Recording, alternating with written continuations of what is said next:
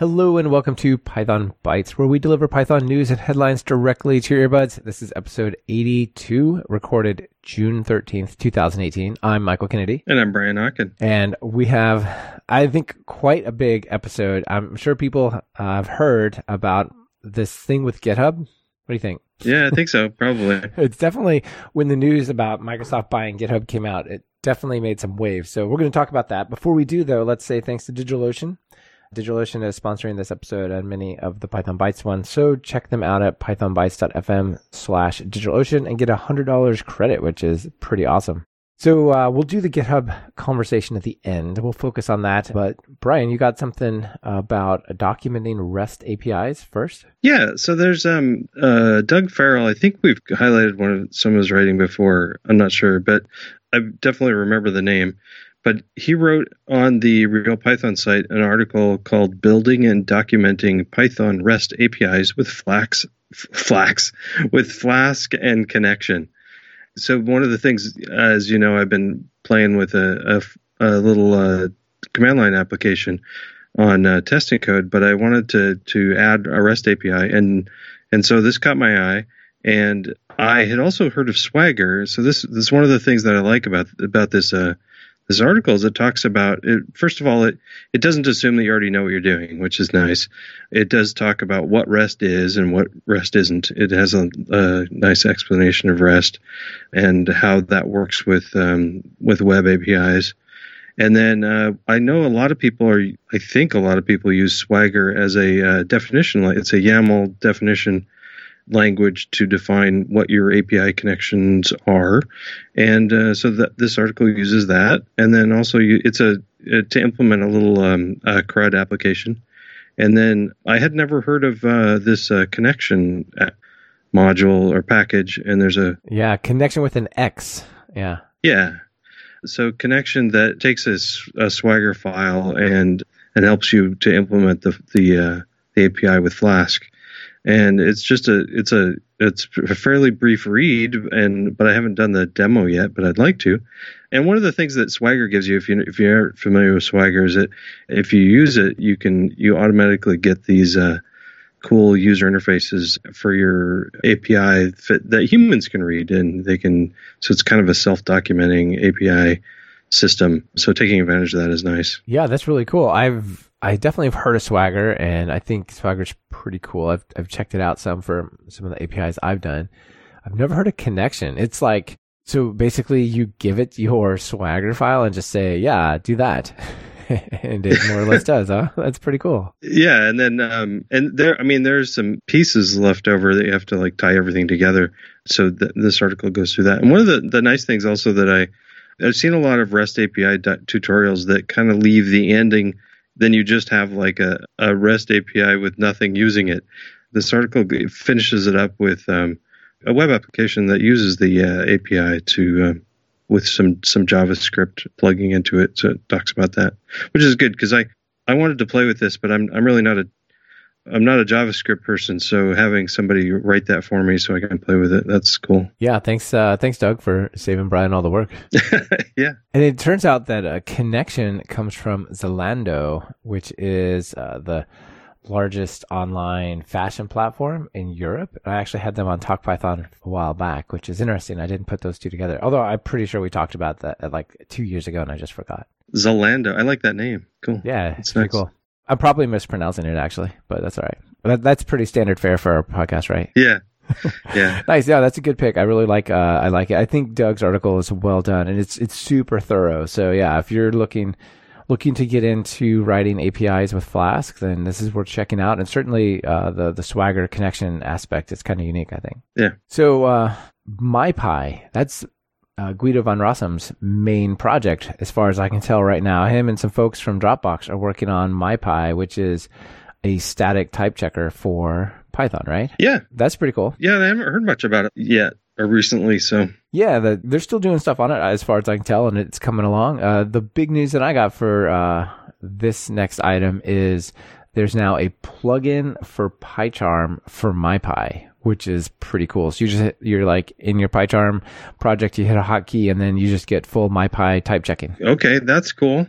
Yeah. I like that. Yeah. That's pretty awesome. So Yeah, this is by um, Ivan Levkinvitsky. See, what did I say about this? So yeah, thanks, Ivan. This is really awesome, and it's it's great. So Ricky Titi asks, you know, what uh, on Twitter, I linked to the conversation, says, you know, like PyCharm already has type checking, right? So if you pull it up, it'll say, hey, you're calling this function, and it's it's uh, using it wrong, or you're trying to pass an int, and it takes a string, or vice versa. It says, well, why would I care about this plugin into PyCharm, which already does that kind of stuff? So Ivan had a few bits of feedback. He said, well, MyPy is a little bit more strict and precise than PyCharm. Uh, it's a lot more configurable with rules, and it type checks the entire program like all at once, not just, you know, what's loaded in your project. So that's pretty cool. And then sometimes people use MyPy as part of a continuous integration path, and you might want to run MyPy quickly before you do a push, just to know what the outcome will actually be. So, you know, hotkey, and then you commit. Pretty sweet. Yeah, I'll have to check that out. It's nice. Cool. Yeah, I've been pretty much just leaning on the PyCharm type uh, validation whenever I use it, but I can certainly see projects where MyPy has lots of value, and I'd still my working theory that the reason they're so heavily working on it at Dropbox is they're trying to use MyPy to convert to Python three safely, maybe even automatically. Okay. Well, uh, speaking of automatic. Yeah, that's my working theory based on no data other than outside observation. Was that like a really cool segue that I just missed? Yeah. Okay. Um, so I've got like, what if you had like a tool that could just automatically upgrade for you? That would be fantastic. Uh, I know that there's, um, so there's a two to three already, but it, it's fairly non-invasive. The two to three, I think it, Python still ships with that, doesn't it? I think so. Yeah, I think so. And I've used it a couple times, and it's um, it, but it's pretty conservative. It does, it's uh, basically to get you over the hump from two to three. But what if you want to go like farther, and you want to like, and one of the things that I want to do is I want to take some of the some of the code I was using prior to Python three point six and be able to convert some of the strings to F strings because they're nicer to read. And um, this will do it for me. I found a tool called PyUpgrade, and it's uh, a tool in a And it also can hook, be a pre-commit hook that automatically upgrades your syntax to new versions of the language. And it does all sorts of stuff, not just F strings. And the F strings also is is optional, so it doesn't do it by default. Like if you're converting to Python three point five, don't do that. Yeah, it'll crash. But for instance, um, the set literals have changed. You can have a, an easier easier to read set literal uh, syntax, also dictionary comprehensions and some things like that. The Unicode's changed a little bit. And yeah, anyway, being able to automatically do that is pretty fun. Yeah, that's pretty awesome. And two to three is make it run on Python three, whereas this looks like make it embrace Python three. Yeah, definitely. Like, and uh, yeah, dictionary comprehensions are just awesome. So you may as well use the better syntax. Yeah, that's pretty awesome. And then you have another one for documentation, right? Yeah. Since this was a pretty short little thing, I thought I'd uh, go along with this. Is and we've we've all heard of Black, and we've talked about it a few times on the show. But a uh, an extension to this is Black and Docs. So it runs uh, it runs Black on your REST and uh, Markdown, or R S T and Markdown files. For any of the code examples inside of there, it makes sure that those are blackened also. So that's fun. That's pretty awesome. You've got maybe like a little bit of demo code for your project that shows how to use it, and that's in your documentation. You could blacken it, and boom, it's formatted like the rest of your code, right? I think Black and Docs also, I was thinking it runs as a pre-commit hook, but I'm not sure if it does or not. But and that's, that's actually, I don't think we've talked about pre-commit, so maybe that's for another another time. Yeah, yeah, let's talk about that. But definitely, so, you know, sort of as part of your GitHub check-in, just magic happens. Yeah. Or your Git check-in. Yeah, awesome. All right, speaking of awesome, DigitalOcean, they're pretty awesome, both as an infrastructure provider and for supporting the show. So you can go from zero to a running server in about sixty seconds. They have a bunch of cool different types of servers. They even have one-click apps. You want a ghost blog server on Linux, press a button, you know, thirty, forty seconds later, you have it all set up and running. Super nice. Like I said, you get one hundred dollars credit for new users if you go to python bytes dot f m slash digital ocean and check them out.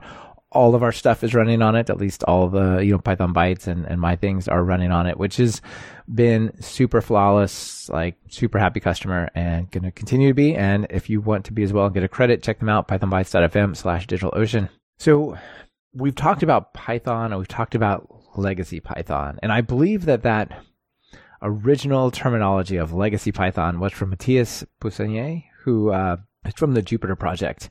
Actually, I had him back on episode forty-four of Talk Python. And he's part of this project called python three statement dot org. So this was sent over by Bruno Alla. Thank you that, for that, Bruno. And the idea is to have these projects make a public statement of dropping support for legacy Python sooner. Yeah, and we've seen that for some projects already, right? Yeah, that's right. And you'll see, you can go there and you can see the ones that are listed. So they say they now have forty-four projects that are pledged to drop legacy Python in less than thirty months. And some already have, which is awesome, like Django, for example. I don't know if Django's even listed there, but they should be. Maybe they didn't make a pledge, but they did it. Anyway, uh, to basically shows you various projects that are committing to it. And the main motivation is like, we have tools and we have techniques to support legacy Python, but at the same time, it's like a small but constant friction on newcomers, on adding new features, and you just have to keep making sure your code works, right? Like when, I think it was Django, when they switched to Python three only, they were able to drop a bunch of code and actually get smaller and have less to maintain.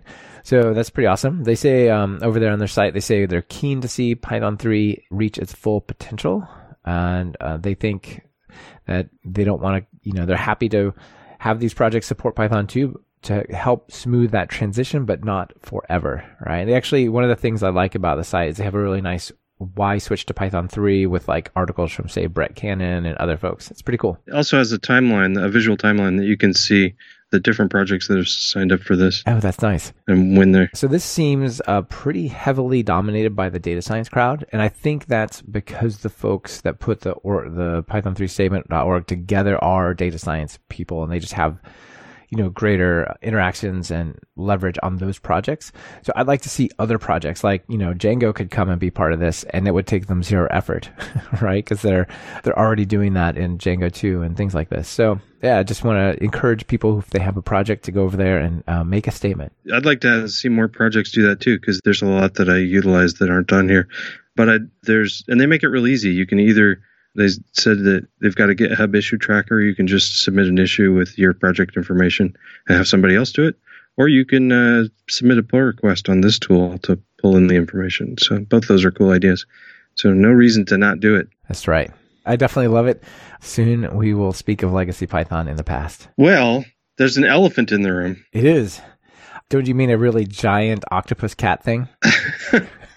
Octopus cat thing? Yeah, the Octocat. That's the logo of GitHub. Okay. Okay. Got it. I forgot about the cat part of it. So yeah, the, the head is a cat and the bottom is an octopus. I don't know.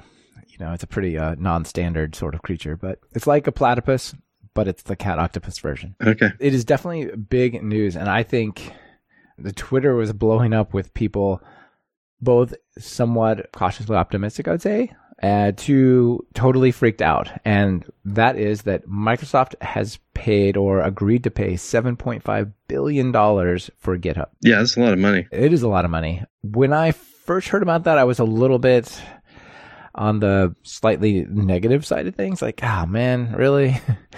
The more I've looked into it, the more I feel like this is probably a positive thing. So you and I haven't really had a chance to talk about this. You've been like hanging out at the Eiffel Tower and stuff fun like that. So yeah, so this is, uh, yeah, this is our first chance we get to chat. Yeah, so tell me what, what's your thought on this? Well, I like you, I was um, a little bit on the negative side at first. And then actually you shared with me a uh, article called "Everyone Complaining About Microsoft Buying GitHub Needs to Offer a Better Solution." And it's it's not just a glib article. It's actually a, a nice article that talks about some of the history. One of the reasons why I like it, it, it talks about it from the GitHub side of uh, saying really GitHub needed it needed to go somewhere. So it was still, I didn't know that GitHub was taking uh, V C funding and uh, didn't have a, a good roadmap ahead of it to, or at least there's a speculation is, there wasn't um, a sound model to continue, because the way the way GitHub makes, I mean, GitHub spends money in it clearly, but it makes money on the enterprise side, and it kind of makes sense to have. So this article talks about the three potential. It makes sense to have it be bought, or to and to be bought by somebody that already has ties into enterprise, have an enterprise sales staff and stuff like that. So the um, it said potentials were really Microsoft, Amazon, or Google. I think that's what it listed. Yeah, pretty much. Yeah. And that makes sense. And I, from that standpoint, so on the, on the side of like being able to sell enterprise, GitHub Enterprise, those three totally would make sense. And so I actually, uh, now after reading that, I'm like, uh, actually, I would have been okay with like any of those people buying it. But uh, Microsoft is not as not the evil empire that it used to be.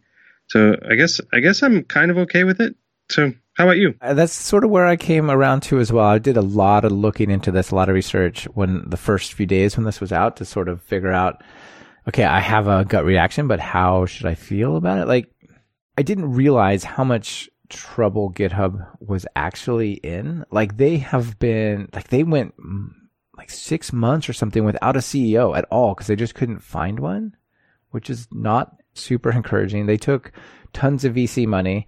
Uh, there's a really interesting retweet, a self-retweet. Is that like a, a selfie tweet? I don't know, whatever.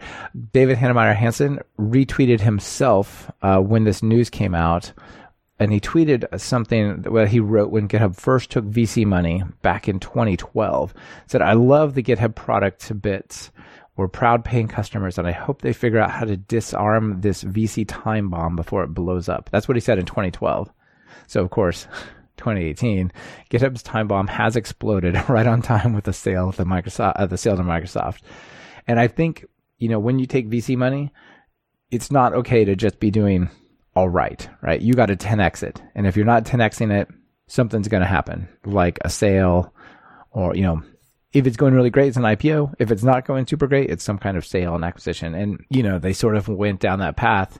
You know, maybe GitHub wouldn't be what it is today if it weren't for that V C money. But it does sound like something had to happen. They had, so they had this sort of V C pressure. They had, you know, financial pressure. They had the sort of organizational stuff with like not being able to find a C E O. There's a guy who was a C E O, Chris, I forgot his last name, sorry, who was the C E O intern. Then he stepped down and they became the C E O again and they stepped back down. And so now Nat Friedman is going to be the C E O. Uh, he's the co-founder of Xamarin, which is pretty awesome. Yeah. And I think if you look at Microsoft's history of acquiring companies and either making them awesome or making them not awesome, there, it's a mixed bag a little bit, all right? So for example, under the not awesome category, people have put Skype. I think, I don't know, Skype was actually having some issues as well, but it's Skype seems to always be changing and never amazing. Like, it doesn't ever stabilize on a U I. It's just always like, why is this hard? Wait, it's differently hard now. I don't know. Now it's hard in a different way. But anyway, so like that's one example of not so great. But I think an example of really them shepherding something pretty well is Xamarin, right? Xamarin was a big open source way to build mobile apps on C Sharp. They and um, Xamarin did a lot with uh, bringing dot net to Linux. So they bought them. And I think they're still doing pretty well as an independent organization. So it's a bit of a mixed bag. I, I feel like taking care of a developer space is better than, than other tools. And uh, like regarding the Skype thing, although the interface might be all weird and occasionally, I still rely on it and it's still there.